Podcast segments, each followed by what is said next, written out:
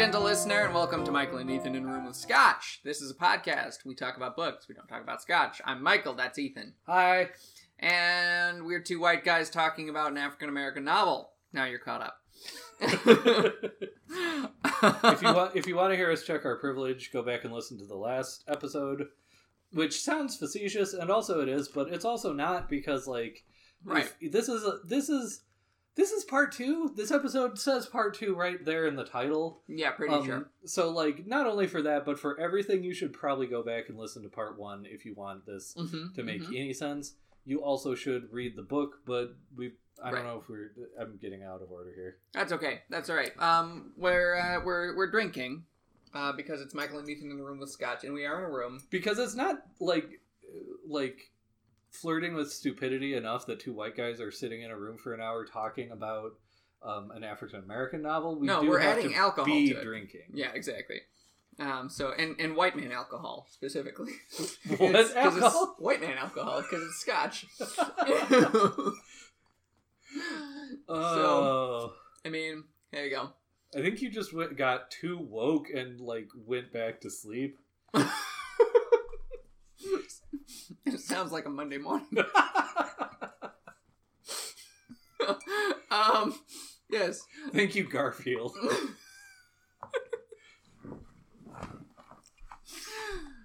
Uh, all right. Yes, we're drinking Benromach, Speyside Single Malt Scotch Whiskey, ten years old.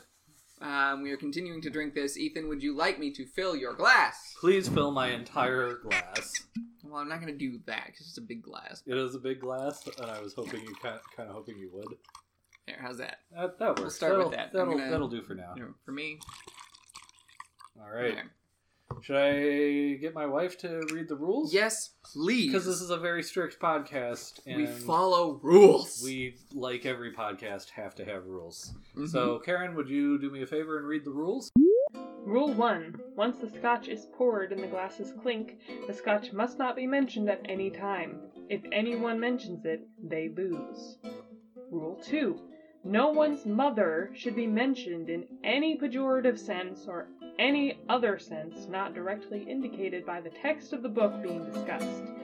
If any mothers are mentioned, the mentioner loses.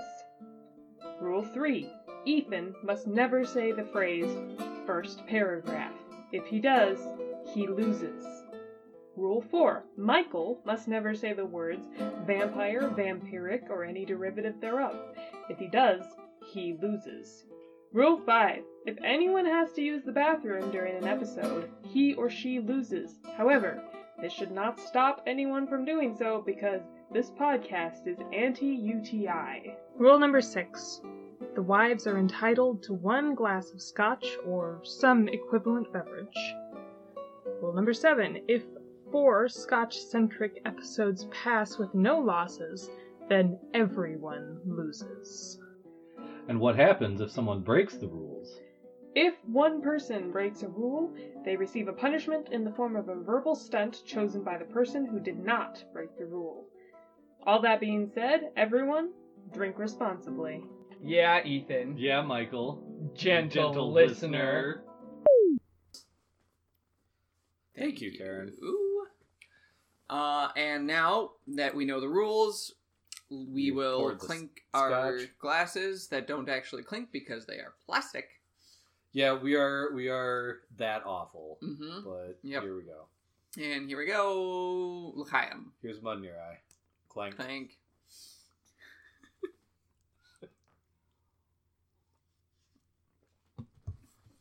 so, yes, we are still discussing the book, The Underground Railroad by Colson Whitehead. Um, and we talked last time about the genre. We talked about Only for like two minutes. only yeah only a little while we talked about the genre just just a little bit we talked about inheritance we talked about um the uh, the ongoing inheritance uh the the the things that are culturally relevant and how culture is interrupted and changed and altered and uh, stopped and i wonder in this book because it uh the, the chapters in this book uh chapter parts, you know, whatever you want to call what do them. you, whatever you want to call them, the They're labeled not, portions They're not here, formally labeled or like with section. right, as numbers or anything like that. But it they alternate So that's confusing. they alternate between an individual and a state or region because the last one is just the north whereas previously to that we have georgia south carolina north carolina tennessee indiana and then the north and those regions uh, trace the the progress of our main character cora as she is fleeing from bondage uh, to freedom in the north um, but then, then you've got individuals here, and we get uh, little perspectives on them as we go uh, along here. Um, Ajarry, who um, is the grandmother, I believe, I believe so. Yeah. um, of Cora. Then Ridgeway, who's a slave hunter. Stevens, um, who was Stevens? Was he another slave hunter? Yeah, I think so. Um, Ethel, who is uh, a woman in a house that Cora stayed at in uh, North Carolina. Uh, Caesar, who was uh, a fellow escaped slave who brought Cora along, and then Mabel. Uh, Mabel was her mother. Yes. Yes, it's been a while since I've read this, but um, so Yeah. like some of the names specifically are. Well, yes, Mabel was her mother. I never remember the names of anyone in anything, um, and I do count on you for that. So Sure. that's where I am. Um, I, I don't know that I'm prepared to do a full names with Michael, but uh, here's maybe as good a place as any to talk about some of those names. I did hear you pause though to insert the one piece of editing that you do. Accomplish in this show. Thank you for noticing. yes, it was there. Um, I, I want to talk about two names in particular. I could go on to probably some more if I if I looked at them again. Um, but specifically, the two names I want to talk about are the first two names you hear in the book: um, Caesar yes. and Cora. Yes. First thing to notice about these names, they're both Latin. Yes. Um, And of course, I- I'm, I'm going to try to sort of do this digression in as efficient a manner as possible. yes, please. Um, but uh, anytime you, you you know you're talking about the names of of slaves here, Mm-hmm. you're once again going to that idea of interrupted heritage or Yes. uh, um, interrupted ancestry, um, because slave you know names that that slaves uh, bore um, were wildly contingent on, on just a vast a, amount of, of different Yeah. circumstances. Um, just just you know many many different things.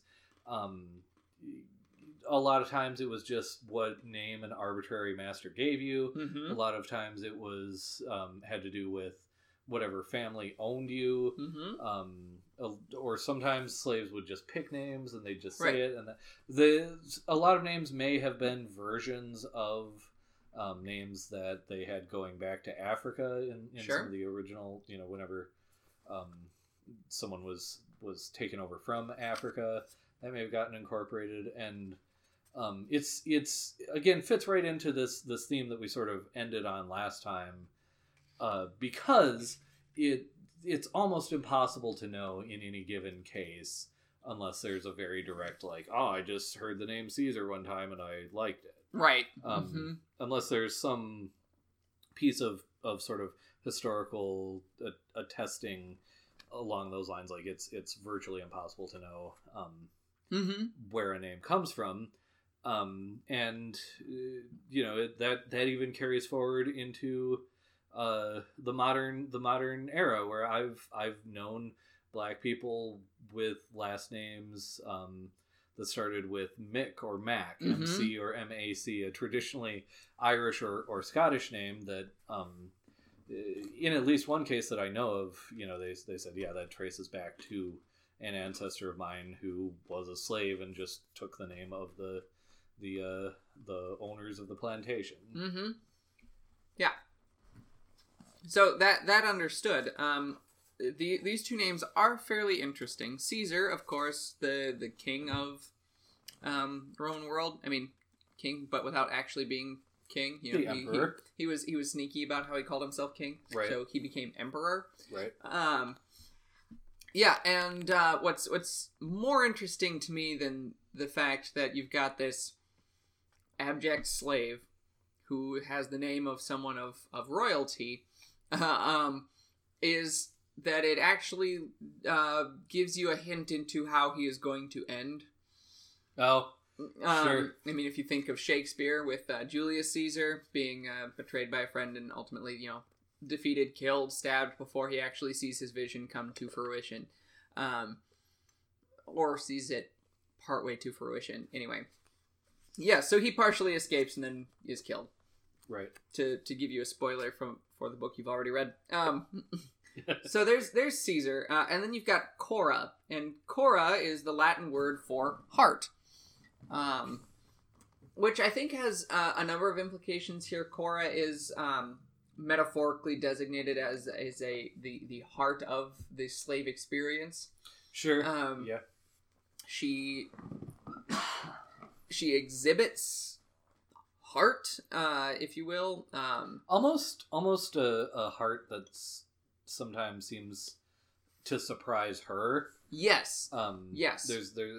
She she keeps finding herself making decisions that um, are sort of sort of uh, emotionally driven or driven Mhm. by by or towards sort of a, a a love or an emotional vulnerability right. that seems like it should have been been uh um I, I don't like the phrase but i also as well as metaphorically i mean it quite literally beaten out of her Mm-hmm. um somewhere along the lines sure. which again goes back to that idea it, it now that i'm saying it out loud it gives it seems like it connects to that idea of the underground railroad as a metaphor for america's heart yeah. you have this this this in in the case of this book this literal network of of uh um that's supposed this network that's supposed to lead people to freedom um sort of hidden and concealed in the same way that like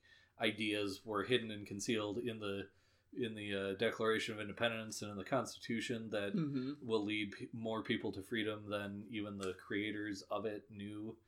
Um, and that goes straight to uh, uh, Cora surpri- exhibiting these surprisingly sort of Mhm. emotionally loving, emotionally vulnerable connections.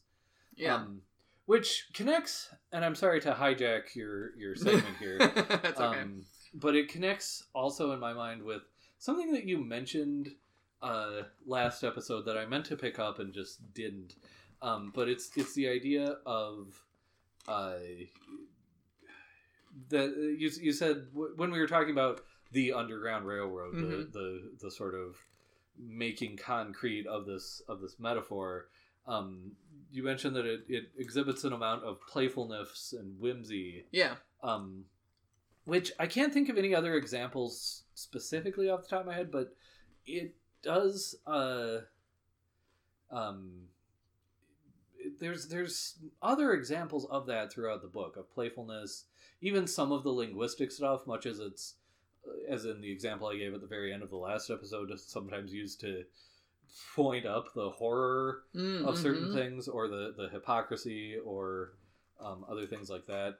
It's also um, it's used to uh, what am i trying to say?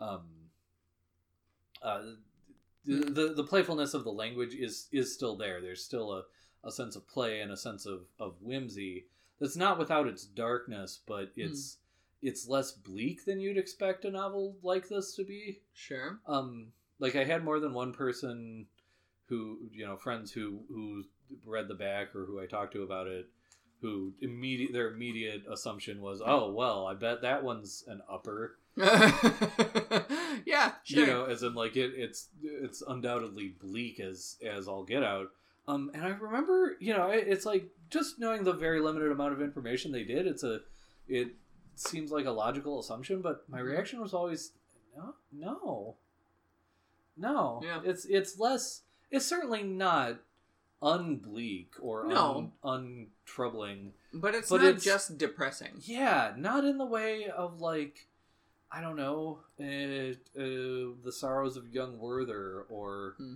Um, certain works by authors who had much less call to create an entirely bleak landscape, but still managed to, than someone writing about American slavery. Right. Um, and so I think all of that is like the network of of of connections that Sure. that talking about Cora as as the heart, and then also as you may I may be stepping on you pointing out, Yeah. um, Caesar essentially I, I forget if he uses that exact word heart, but he essentially says that That she's got something. yeah she There, there's he, some je ne sais quoi he that, picked uh, her out to she has. does he does he call her good luck? Am I remembering that right? Yeah, he says she's a lucky charm. Yeah, exactly. Um, Um, and and the, the the reason that he says she's a lucky charm is because her mother escaped. Her mother Yeah. successfully escaped and was never caught. You find out later the irony of that statement.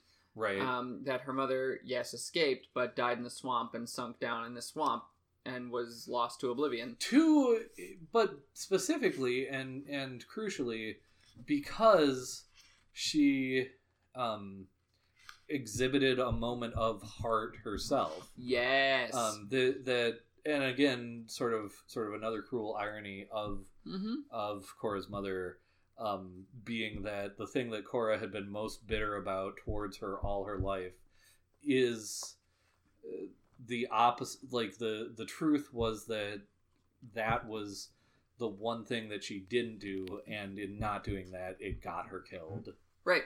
Yeah. um because it was that decision to go back because she couldn't leave Cora that ended up getting her killed Yes, absolutely. I want to talk about Mabel, uh, Cora's mother, in a minute, but um, Sure. connected with these two names being Yes. both Latin names, um, that primed me to pay attention to a certain segment of things in the novel, okay specifically mythological things. Yeah, yeah. You, you don't need to save that page. That's Okay. fine. Um, uh, and the mythological things I'm thinking of are minotaurs. oh of course Um, because minotaurs come out as explicitly mentioned figures uh, on a number of occasions. Um, I, I, they're they're imprinted on the stocks of a slave who attempted to run away but was caught, and he is subjected to a, a horrific end. sure Um, so there's there's that, but then um, the way the Underground Railroad is described and uh, the way progress is described in here, um, progress for progress's sake Mhm. is derided in this book yeah absolutely.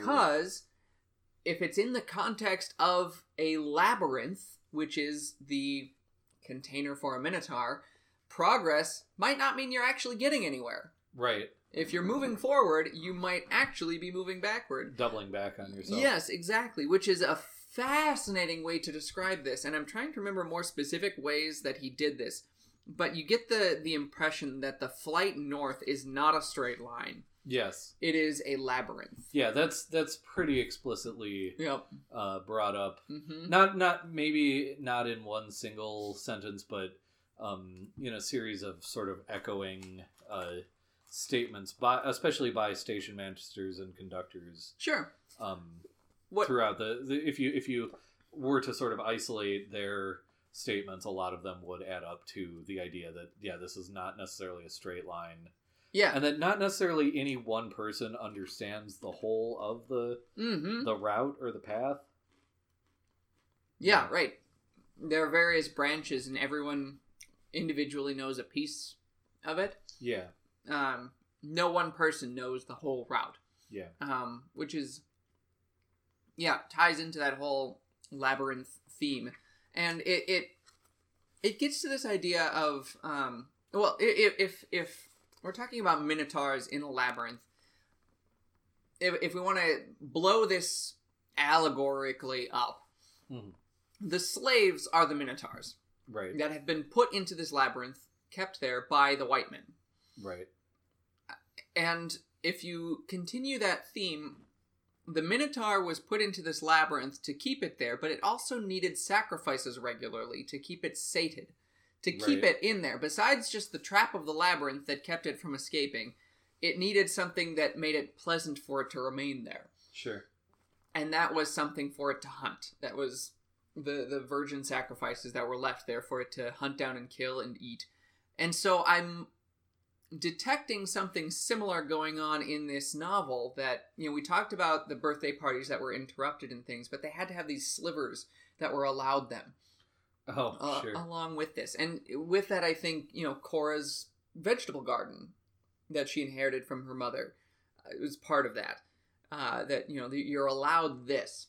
The, the slaves th- this this was something that was that was new to me a little bit was that the slaves themselves were quote unquote landowners Right. that they they had a piece of land on the plantations that they were individually allowed to take care of Right.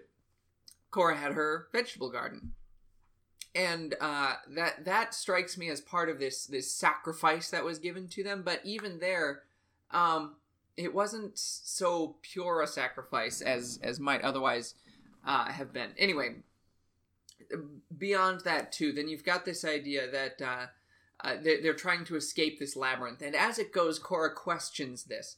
Uh, when uh, ultimately she comes to this question: When is the cage more desirable than escape? Right. Well, and and that that uh, dovetails also with a slightly different take on that I think can coexist, but it's a, a slightly different take on the uh, idea of um, why, as you put it, the the slaves themselves could be landowners, Mm-hmm. um, and it it uh uh always the the brings what it brings up to me is a quote um, that I read a long time ago from Noam Chomsky, um, who said the the way to keep a population um, compliant, I think was the Hmm. word he used, was to allow a very small spectrum of acceptable opinion, but to allow a very lively debate within that spectrum Sure. and um, the idea, and it may have been expressed better in context of slaves and slave owners,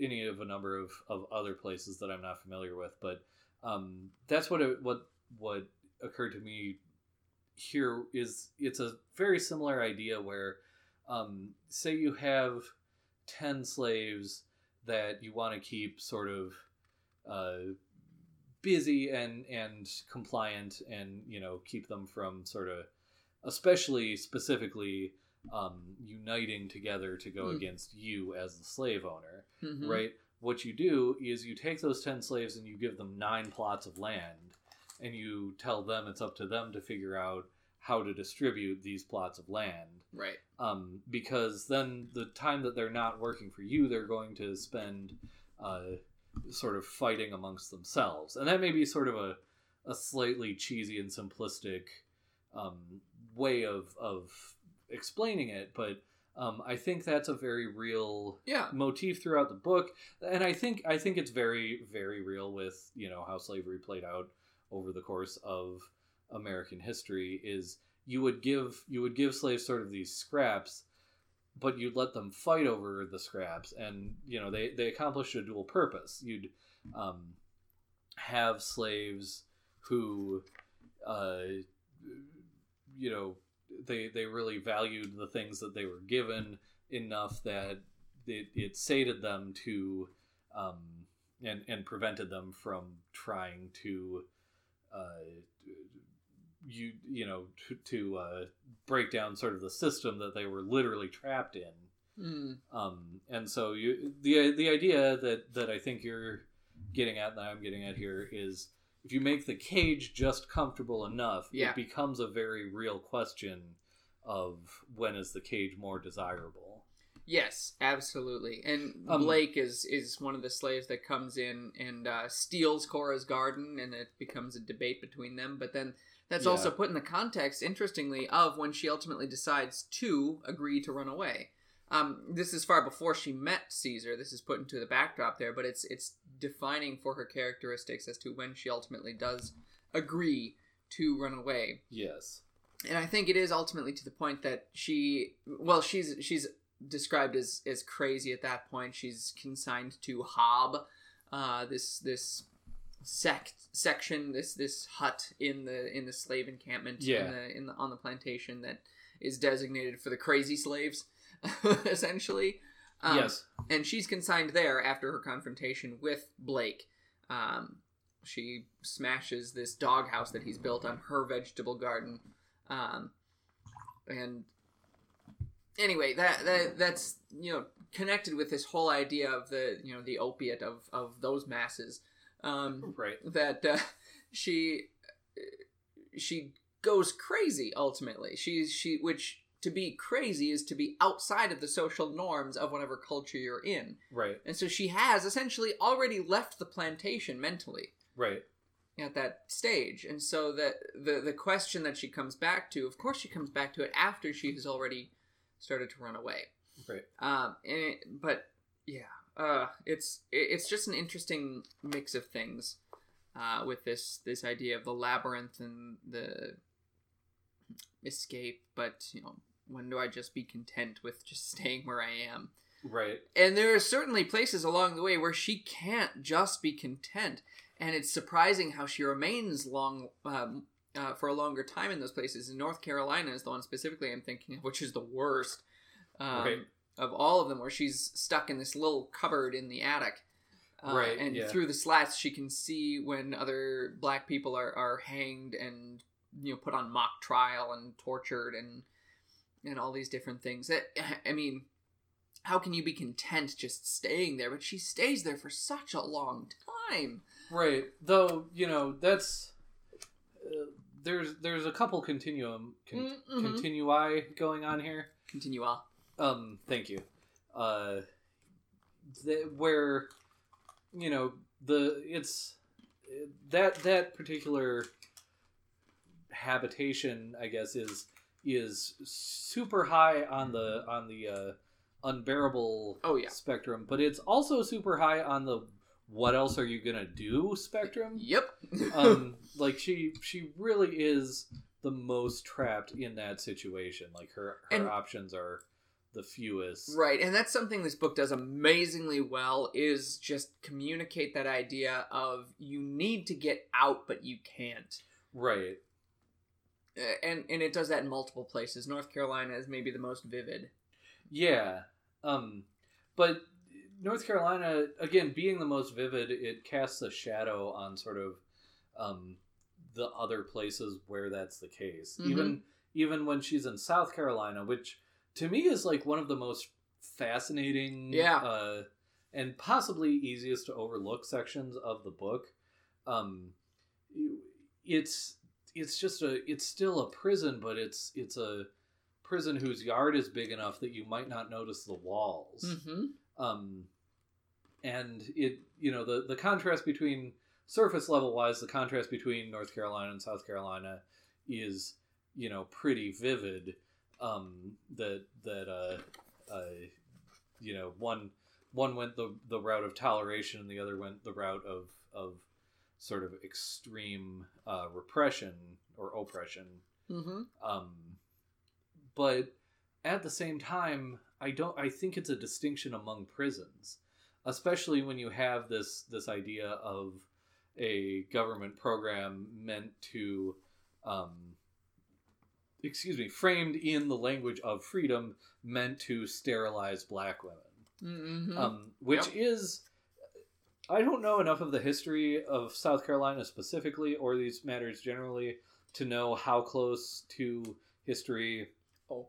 that particular geography and section is. no, but that plan is real. But that plan is utterly real and, Yeah. and manifested itself in multiple places across America, especially post slavery yep. um, including in the north. Like the Oh, north is, is no uh, exception to this. Nope. Um, Which- you know, from from our government uh, experimenting on black men and women, you know, when they to uh, in clinical trials that violate every norm of Mhm. um, how you ethically experiment on human beings. Um, to you know many other like pushes to uh, uh, encourage um, you know black black people specifically to uh, be sterilized in one way or the other like um, that that is something that has echoes throughout American history and here it's Yeah. like I mentioned in the last episode I used the the phrase the word telescoping um, it takes a lot of a lot of diverse but very real things and sort of telescopes them into one specific like set piece um, Yeah. that shows the the poetic truth of what's happening, um, Right. Rather than but but pointing towards the uh, uh, literal tr- and historical truth. Right. Um. Yeah, and that. Ugh, I'm, I'm getting mad. um. Yeah. No. That that that the the, the plan in South uh, South Carolina that that is very real. You know that before you come to realize that it's it's almost to the point of oh I wish she could have stayed there Right. because it's so pleasant but then you find out that it's just a, a halfway pleasant cage and it's just as bad if not worse as the rest and with that aspect of the sterilization of the women it ties into that same theme of inheritance yes. that we're talking about that that you know Cora ultimately does proceed to and I, I don't actually know if it's explicitly stated that she is pregnant at the end or has a child at the end I think- um I think it's Maybe- stated that she's pregnant. Yes, I think so. Yeah, I think I think it does. Anyway, um, but it, it you know tied with that that same same theme that there's something to be passed along, and if there is no there are no descendants, then there you can't pass it along. Right. So there there are essentially two ways to cut that off, uh, cutting off the identity here, and it's cutting it off at um, the one who inherits it. You know, cut them off from the ones who came before, or cut them off from the ones who are coming after, and stop the ones coming after. Right. Um, and and both of those are exhibited in this novel. Yeah, and and once again, you know, this is this is something that's endemic in American history. Um, I'm I'm jumping the gun a little bit for our next episode, uh, but um, the uh, the you know to essentially do exactly what you just described to Native American tribes. Yeah. Um, our government uh, separated Native American children from their families. Yep.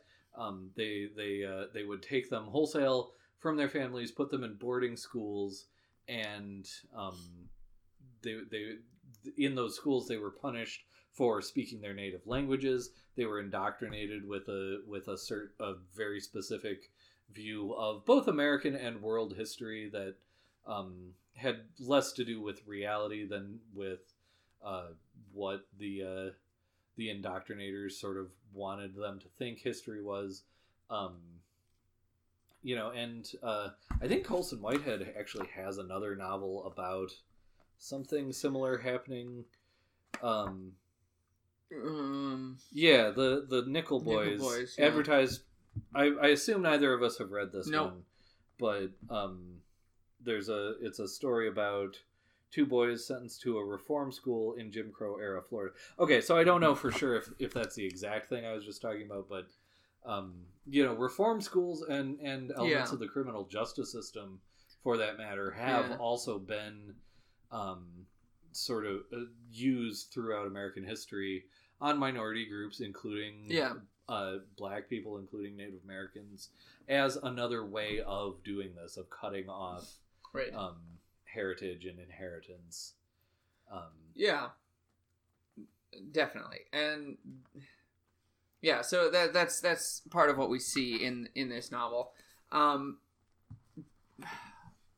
I'm trying to decide if the point I want to make next, or the question, or the the the course I want to go down next is is more connected now than anything else. So, do you have anything more you want to say No. on this? Okay, because I want to tie this in. Um, it's it's a fascinating section of this novel that um, I read three or four times, and I'm still not totally sure I have a firm grasp on everything that's going on here. But I think it's connected in a sense, and it's about Mabel. okay. It's about Cora's mother. And we get this little section on Cora's mother. Um, it lasts one, two, three, four, five, four and a half pages.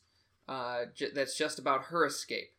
Um, and it starts in this section on Mabel on uh, page three or uh, two ninety seven. The first and last things she gave to her daughter were apologies.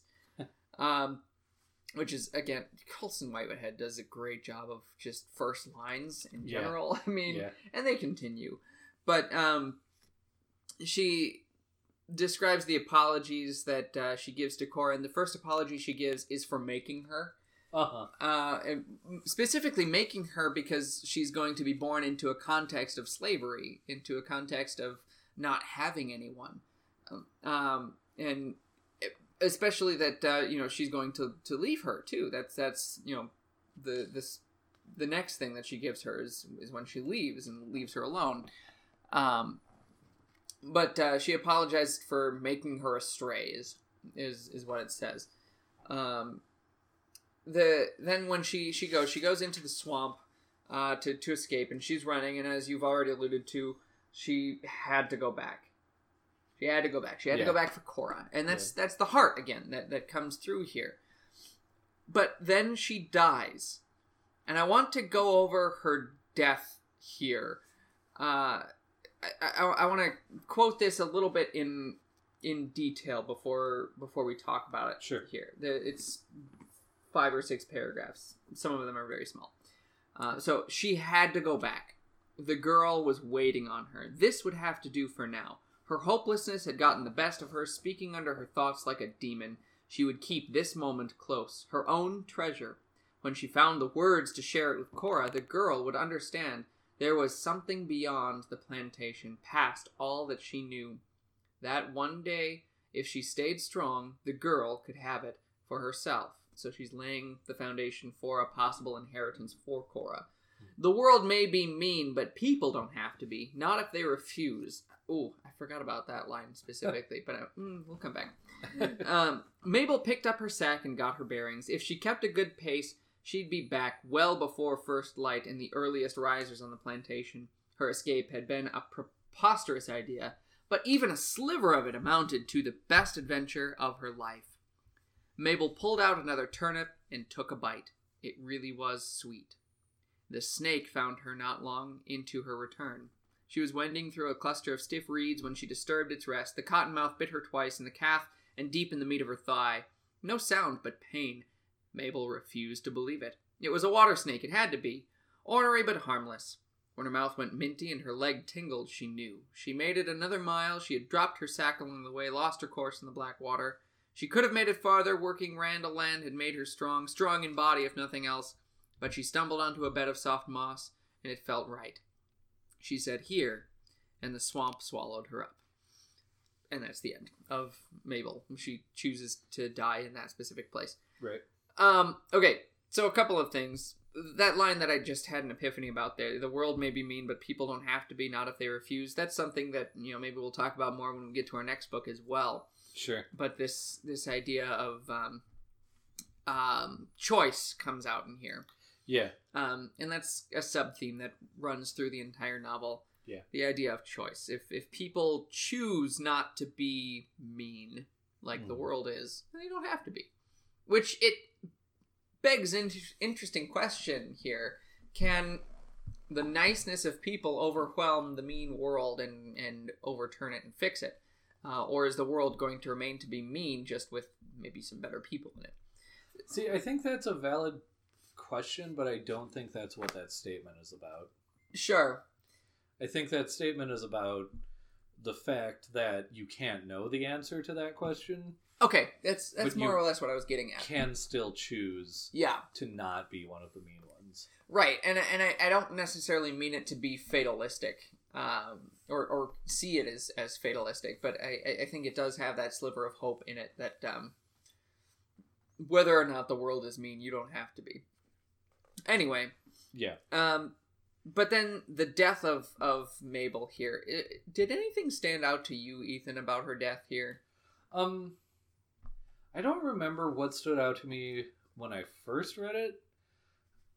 The thing that stood out to me just now was the snake and the Uh huh. um.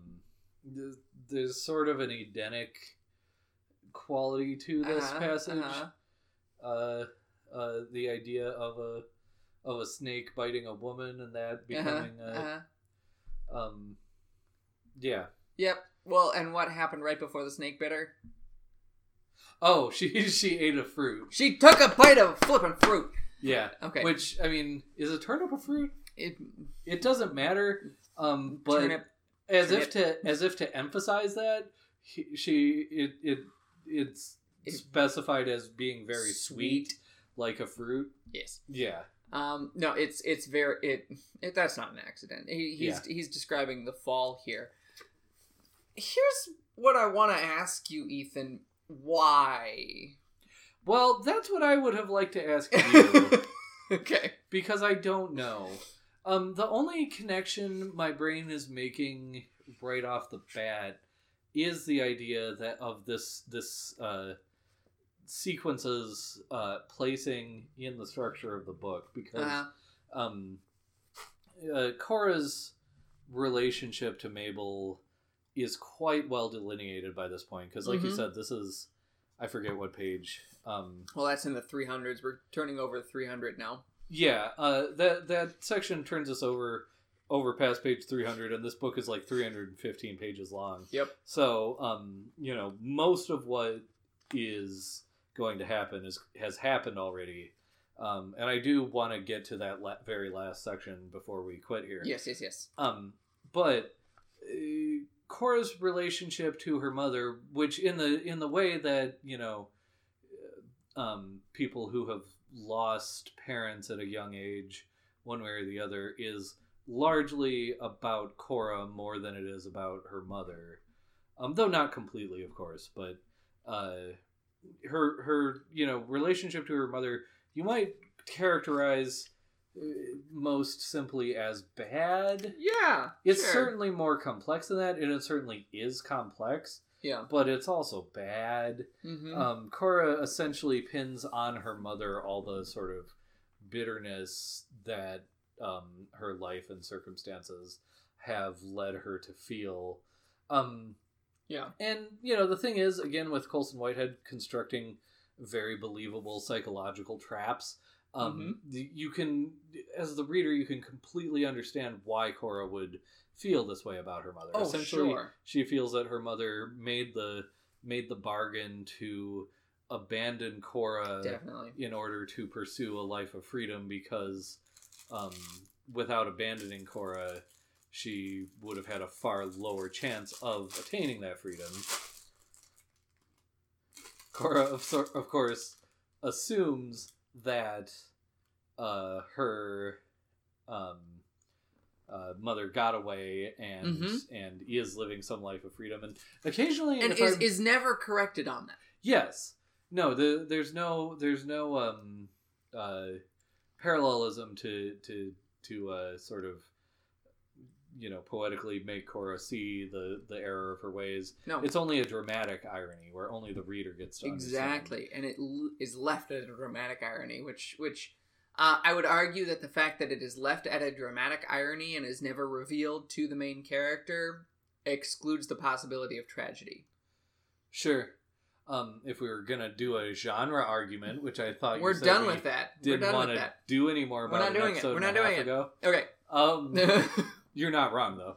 Uh, but uh, well, and also Cora lives at the end, so that also right. That's We're not doing this. We're not talking about genre. Um, so what I was gonna say is something. Well, that's good. Okay, so Cora, yeah, Cora, you know, occasionally in Cora's head, you know, she constructs this this life for her mother, this Yep. you know, happy ending in Canada that she sort of hopes her mother uh, attained, but also, and especially as Cora gets older, which she doesn't get that old through the course of the narrative, but No. somewhat older, um, Cora's uh, thoughts turn increasingly bitter. And it's almost, I, I, again, I forgot my copy and I haven't, I've, it's been a little while since I read it, but I suspect that the last time that Cora thinks about her mother is the bitterest thought she has about her in the book. And then the next thing about Mabel is this section from Mhm. her point of view. Um, I suspect that that's true. I, I think you're right, and I, I would have to look again.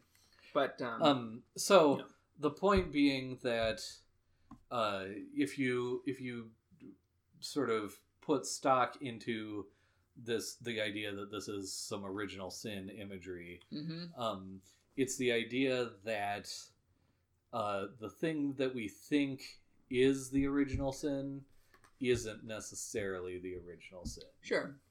um, and I think that that ties into a lot of the. Uh, uh, there's there's a term that I've seen like black activists use called "good white people," and without to to vastly oversimplify what I think is a fairly complicated term, it's essentially white people who think they're doing good to black people when they're Oh, um, not in some way. Either not necessarily that they're actively working against them, though sometimes maybe yes, but um, all otherwise that they're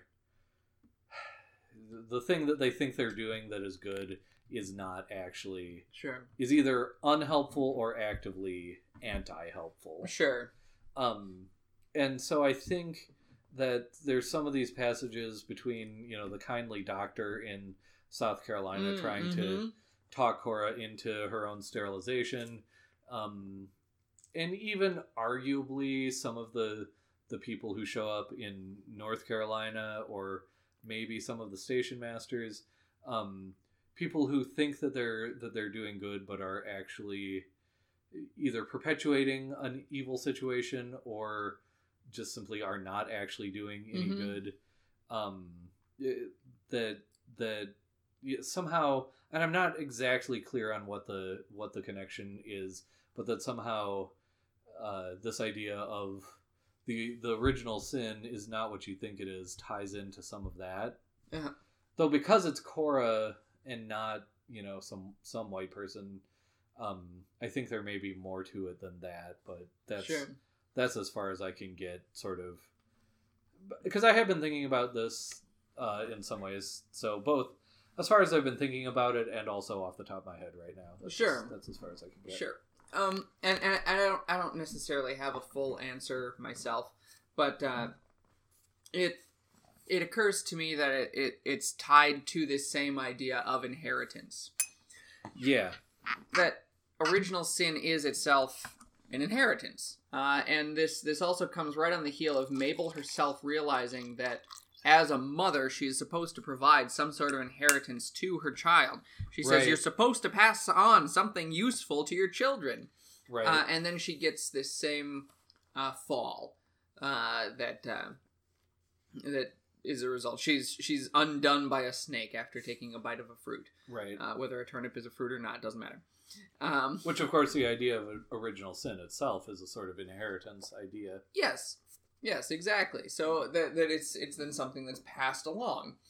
Uh, and and what what Cora is left with, with from Mabel is the idea of escape. Yeah. This is brought out in the very first chapter, quote unquote chapter.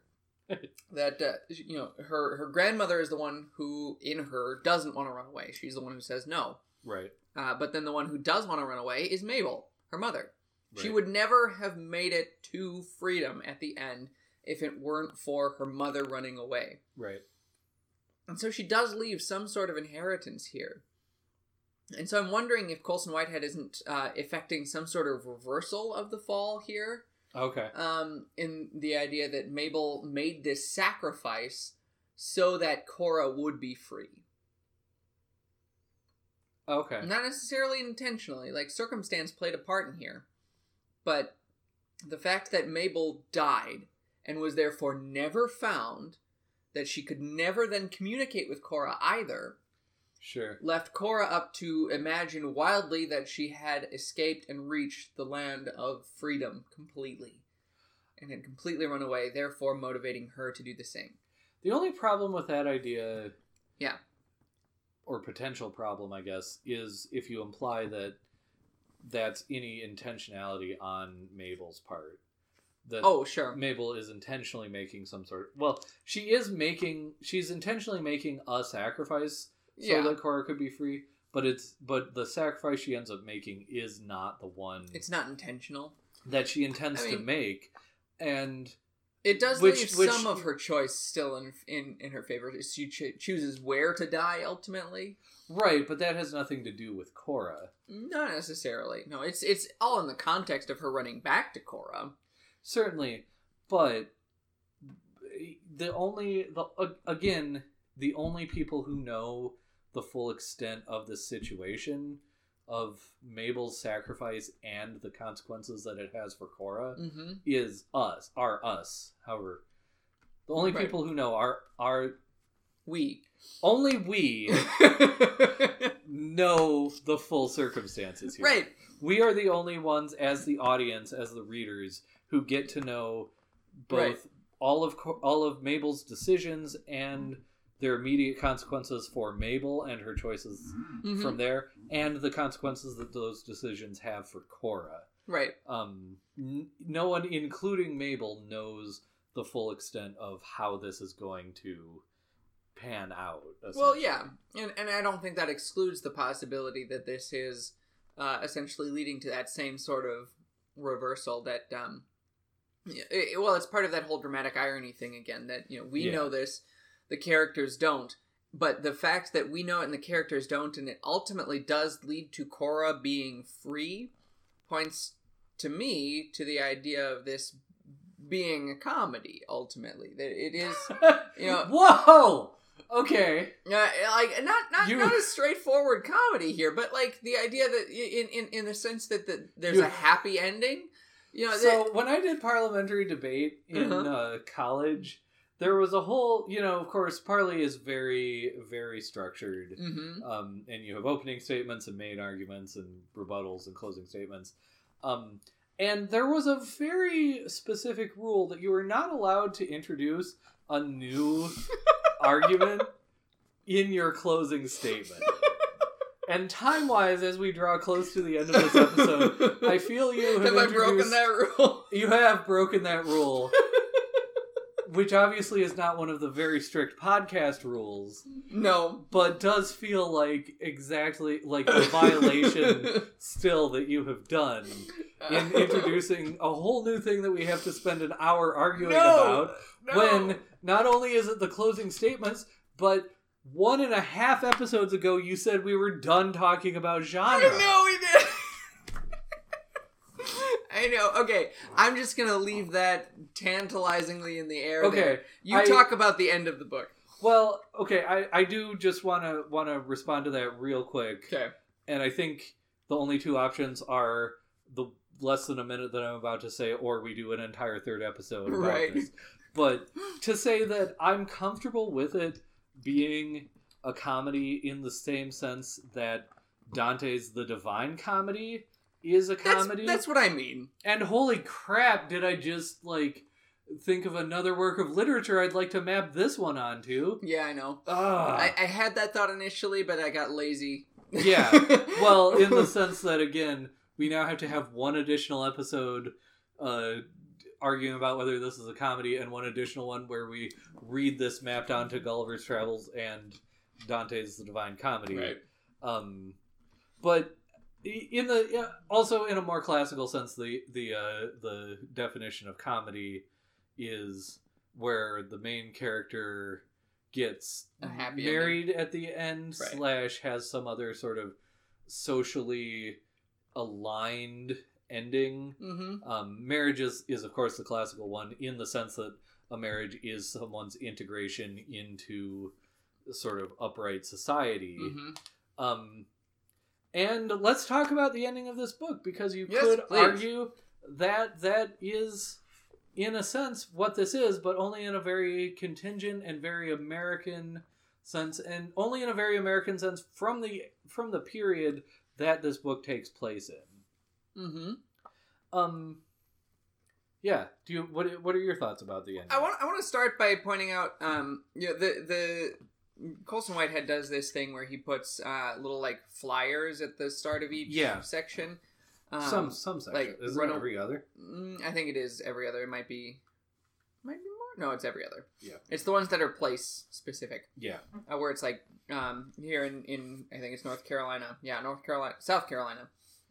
Thirty dollars reward will be given to any person who will deliver to me or confine in any jail in the state, so that I get her again. A likely yellow Negro girl, eighteen years of age, who ran away. Blah blah blah blah blah. Okay, Yeah. so it's wanted. posters. horrifyingly enough, uh, could have been utterly, completely ripped from real American history. With And no honestly. I, I I would not be surprised if ninety percent were completely ripped from Yeah. historical. Again, I haven't done the legwork to know. No, but I If haven't. If they're if they're not, they're I wouldn't be surprised to believe that they are utterly absolutely accurate Yep, reproduction. Exactly.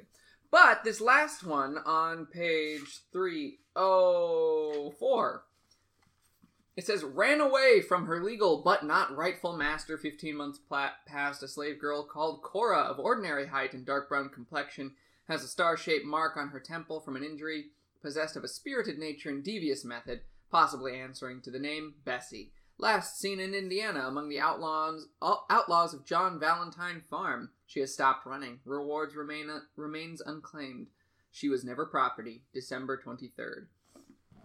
Um. So it's it's a reversal of all of those wanted po- posters. That this is the the opposite of a wanted poster. Yeah, for This is sure. just a, a declaration of her freedom. yeah, Uh, and and it, I, I don't know if I can think of a better way to put it because it's not saying now she's free. It's saying she has always been free. right, She was never allowed to be kept a slave, right, but now the reality has caught up with the truth. right.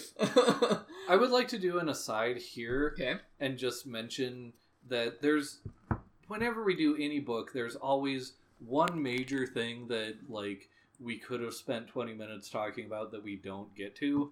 Oh yeah. Um, like just for whatever reason, two hours is is not, not, enough. enough. to cover everything. Even in a book, I mean, 300 pages is not Not the slimmest huge. book, but it's also by no means huge. But even in a book this size, um, due to density, due to our propensity to ramble on, whatever you want to, whatever you want to call it, um, there's just never enough time to hit even even in sort of a cursory manner all the things we should hit. And so that one for this pair of episodes is John Valentine Farm. Yeah. Um we we honestly could have gone section by section in here. Th- Oh, this yeah. might have been one where I would have been more inclined to go just straight through the book I mean, by, I've by already section, yeah, but and I mean, I've already outlined how this could have been one of our four episode Mondo book sure.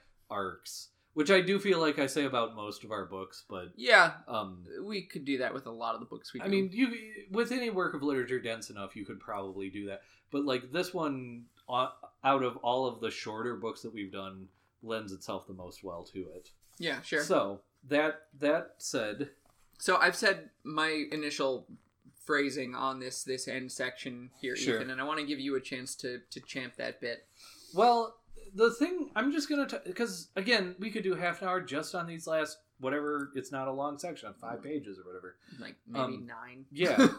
But the thing that jumped out at me about this is that this section is that it's the most poetic section I think in the Uh. novel, and I don't mean that in a prose in in terms of prose style. sure. Um, I mean it in terms of structure. Like this last section really has the structure of like a William Blake, like heavily symbolic poem, where abstract ideas are embodied, but only Mm, in such mhm. a way that like just a scratch at their surface will reveal the abstractions within. Um, and specifically, what I'm talking about is what stuck in my mind about this section, which again, there's so much I could I could say about it, is the the sort of three wagon trains that Cora, or three wagons rather, that Cora encounters hmm when she encounters this wagon train. Um, I can't remember. Thank you. What the first one was. Um. Okay, so she right at I guess this is right at the very end. I had forgotten that some of the last stuff with like Stevens and stuff is in this Oh yes. in this section, but um, right at the very end, she encounters these three wagons on a train going west. Um, and the first one is white people um, who regard her neutrally and pass on. That's an Yes. almost direct quote.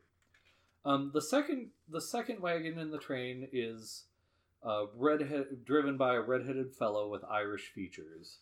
Um, now, here's one aside I want to make real briefly: is um, I appreciated the handling of what I could hopefully not too offensively call the Irish question in this novel. Um, because there is a historical reality of what some people would call Irish slavery. Um, some people contest that terminology because of the, the loaded nature of the slavery right. word in American history, but Mhm. um, and I, I think that's that's a valid debate to have. Yep. But um, it is true that Irish people were brought over and taken advantage of and often used um, in the place of black slaves. Um, now, the troublesome part about this fact is that often it gets brought up by, at, at this point in 2019, by people who would like to deny or at least Yeah. mitigate the history of black slavery, Mm-hmm. essentially by saying white people were slaves too. My Irish ancestors, blah blah blah. Yeah. Um, and it's completely invalid to uh, make that equivalence. yeah. Um, there's there's a whole you know question of scope that is uh, uh, you know completely the balance is is completely off, but also at an even more basic level. My ancestors being slaves does not make your ancestors not slaves Yeah. or in any way affect the history and the effect um, that that has had. Let alone the fact that um, you know not without some some uh, trauma, but the that the Irish population was able to integrate into the white population in the way that a, a way that that black people um, were not able to. So you know, I I I don't want to make that sort of false equivalence, but um, you know, there there's an acknowledgement that yeah, Irish Irish people suffered too, Yeah. um, without without giving any credence to some of the more like wackadoodle uh, uh, arguments that get Mhm. made regarding that. Okay, so that said, Mhm. we have the Irish people in the second wagon, um, and the the Irish uh, man driving the second wagon says, "You're a sight. Do you need something?" And then she Cora shakes her head. I said, "Do you need anything?" Uh, Cora shook her head again and rubbed her arms from the chill. So both, in a sense, both of these these first two wagons with white people in them in them are doing the bare minimum Yeah. like the first one just doesn't like like get at her for being black which is like Yeah. you know better than some other white people have been doing but it's also just like the bare minimum Mm-hmm. Um the irish person sort of offers her comfort but if she's rubbing her arms and like shivering you know he can clearly He's- see he's- that she does need something but he's it's it's sort of a display of help without actually Mm-hmm. wanting to help um, is the easiest way to interpret that. Um, and then the third wagon, of course, has a has a uh, uh, black man driving, um, Mhm. whose eyes are kind. Um, uh, the smoke from his pipe smelled like pot- potatoes, and Cora's stomach made a noise, which I think potatoes become a big thing on the on the Valentine farm, if I'm remembering right. They That sounds right. Yes. potatoes become throughout throughout this book potatoes become sort of a symbol of at least a bare minimum of uh, uh Yeah. self Nourishment. reliance and nourishment yeah. Yeah. um and of course she climbs on the wagon and i'm not going to read the the it's about it's slightly less than a page worth that's the rest of the end of the novel Yep. um but it's clear that the two of them have similar scars and similar experiences Mm-hmm. and they they sort of travel together. Um, and the the way that I see this ending, these last few pages, um, has to do with something that there are a few comments about throughout the course of the novel. And I want to be very careful because I almost certainly will say something offensive in the next couple minutes. um, and I want to make it clear here that I don't want to. okay. Um, but there is a, an argument in a few places throughout this novel that um, I have heard from other like black activists that I've either seen interviewed or, or read, um, and it's the idea that black people as a community need to be responsible for their own um Mm. the the 19th century term is uplift and Sure. I, I don't know if that's an ugly term but i don't know what other term to use but need to the the idea that if white people come in and sort of help the black community to get on its feet that's albeit a very benevolent form of racism Mm. because you still have black people as beholden to white people um hmm and of course there's a there's a, a question there of you know do you try to create an entirely new country or like section of the country for black people um, experiments have been made with that over the course of history and they usually have not gone super well as i understand though Mhm. I, I don't know the history of all of all of those sorts of colonies but um but i think this may be sort of and again i'm speculating i'm just trying to listen and get what i can out of this this novel as a whole but i think this may be colson whitehead's sort of uh, synthesis of the two um uh the two poles here that it's like we're all on the same wagon train but maybe maybe uh the black people are on their own wagon Yeah. um, which again is a is a debate to have that I'm certainly not qualified to really have an opinion on. I think, Right. um, because there's an article in the New York Times or not New York Times, uh, it's either in the New Yorker or in the Atlantic recently about Clarence Thomas, who's I believe currently considered the most conservative uh, judge on the Supreme Court, um, or one Hmm. of one of the most conservative ones, um, but who back in the day in the 70s and 80s i want to say was considered an extremely liberal judge and how um, the argument of this article was that he didn't change any of his positions the political landscape sort of skewed around him Interesting. um, and he uh, is one person. I, I've heard an interview with Muhammad Ali as another person, uh, sort of pointing up the idea that um, they, these there's a certain strain, I guess, in in black intellectual argument that um, black people should have their own community and um, do, be be their own their own culture um and again it's it's a debate to have that Yeah. i don't necessarily feel like i need to have an opinion on without knowing a lot more about Right, the debate right. itself yeah. but the ending of this book as well as some other comments because there are some comments on the valentine farm and in a few other places in the book that Yeah. s- could be interpreted as supporting this position and um, that's what this this ending pointed up to me um, and again you know i i there there's a history of people with my skin color feeling that they need to answer this question Mm. um, and I I super want to avoid trying to answer this question. Um, I just want to sort of say that it it occurs to me as a question, and I don't know if um, it's it's more about the uh, uh, historical nature of the story that because that certainly made a lot of sense in an era when um, there was a lot sort of more open American land that you could have sort of a Valentine farm or even a, a city or a colony of of you know black people that was sort of its own um, at least somewhat circumscribed community.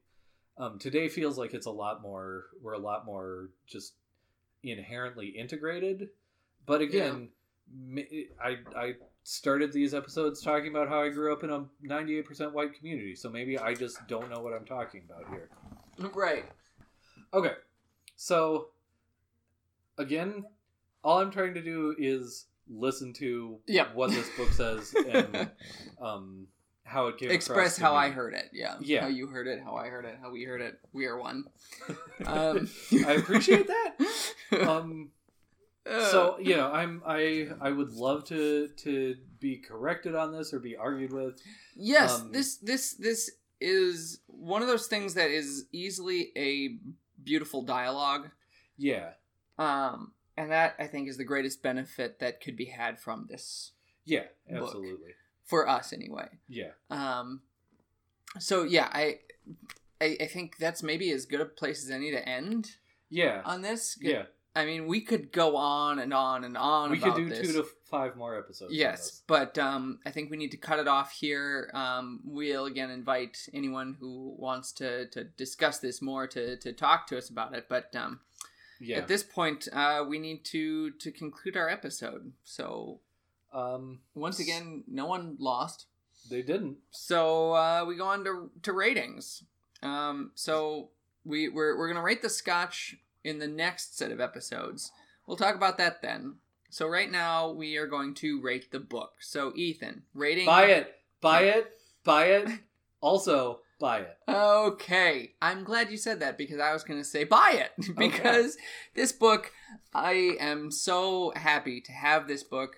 I'm going to put it on my bookshelf. I'm going to read it again, probably very soon. Uh, and I'm probably going to read more of Colson Whitehead as a result of reading this book. I am definitely Um, going to read more of Colson The Whitehead. the Nickel Boys looks and very interesting. He's got some other books. There's there, another too. one. Um, uh, Yeah. off of off of the topics that we discussed. I just can't remember what it was. Oh, the Noble Hustle, Mm. in which a magazine, and this is like nonfiction slash humor is the Right. Gave Colson Whitehead ten thousand dollars to play at the World Series of Poker in Las Vegas. Right. Um, and it becomes apparently the sort of existential journey for him. Um, but Right. it, it just sounds like a, an amazing book. I don't know if it has anything to do with any of the themes discussed on But these couple episodes. The thing is, his prose is amazing. yeah, we and didn't really talk a whole lot about it. We hinted at it, but his prose is amazing. Yeah, and just his, you know, he's just one of these people I would love to sit in a room and hear talk Yes. about anything, Oof. no matter whether I disagreed with him or not. I'm sure I would. he would he would express everything him. he said beautifully. Yeah. That's the thing. Um, so yes, I'm also saying buy it, buy it, buy it, and buy it. Uh, yes. All right. Um, pairing here with uh, with the the book and this Benromach ten years Speyside single malt. Um, Well, what do you think, Ethan? I'm gonna say, I'm gonna say, probably pretty good match. Mm-hmm. Um, y- you know, pairing Scotch with anything so inherently American is like a little bit wrong. Like we should be drinking probably rye for the period, sure. if not bourbon. Um, but at the same time, like there's a, and without getting too into my Scotch review that I'll save for a couple episodes Right. from now, there's a very uh, smoky element to this. Um, that like just uh, the taste, the idea of like the taste of being in an underground room with a with a steam engine chugging towards Uh-huh, you uh-huh. um seems very uh apropos Sure. if that's not too cheesy to say Sure. Um, I'm also going to say pretty good match. Um, I just only because I find it difficult to say perfect match. Yeah Um, yeah and that's you know uh, when I when I went searching for a scotch, I'm gonna you know give a, a little teaser to when we are going to actually rate the scotches after our next set of episodes. Uh, I wanted something that would hurt, um, and so this this this measures up to to the the, the category of this book, and uh, so I think it is a, a a pretty good match. So I would say go ahead and drink drink Benromach ten years, uh, along with reading the Underground Railroad. All right, so next time, uh, gentle listener, we are going to be reading Okla Hannali by R.A. Lafferty, as you already know. So read along with us for that. Uh, give us your feedback on that book and on the Underground Railroad. Go to the contact section of tapestryradio.org. Go to Twitter at Room with Scotch. Go to Facebook, the Tapestry Radio Tap House. Uh, we'll let you in as long as you request to join and you aren't a white supremacist, as we already said. Uh, we'll also do your homework. We don't promise to do it well. We do condone plagiarism because it's funny. Uh, just go to our website, tapestryradio.org slash scotchcast. The form is right there near the top. Uh, scroll down just a little bit, you'll find it. Um, we'll do our best. Uh, we'll try our best to make it fun. Um, and uh, then turn it into your teacher. It'll be funny. If you like this podcast, check out our other shows on the Tapestry Radio Network, like Intermission, the Backstage Drama podcast, and Pokemon Rollout, the uh, Pokemon Tabletop United actual play RPG podcast. Uh, rate and review us on Apple Podcasts, wherever else you get your podcasts, Google Play. Uh, we might be on Stitcher. I, think we're on Stitcher. Radio. I think I tried to get us on iHeartRadio. I don't know if we're there or not, but you know, wherever you find us, all those different places. Uh, because we aren't paying to advertise, so other people can find us based on how many reviews we get and how many people you specifically tell about our podcast. So tell people that you enjoyed listening to two white people talk about the Underground Railroad by Colson Whitehead and um, see what they think. um, yes. So, Ethan, where can they find you? I am at Bjartlett on Twitter. That's B J A R T L E T T. Uh, I have a web comic called Pin Porter Girl Detective. That if you like fairy tales, uh, film noir, uh, or stories about 12 year old detectives, you will probably like that. It's at pinporterdetective.com. Mm-hmm. Um, find me on Twitter and Instagram at M-G-L-I-L-I-E-N-T-H-A-L and check out my various ties. Uh, so with that, until next time, gentle listener, just remember, it's our party, and we'll cry if we want to, especially after we've dug a tunnel. But you know what? We don't have to do it, so we're gonna cry for those who do. And also because Colt, Colson Whitehead's prose made us cry. beautiful. So And made us cry. it made us cry. Yes. So bye.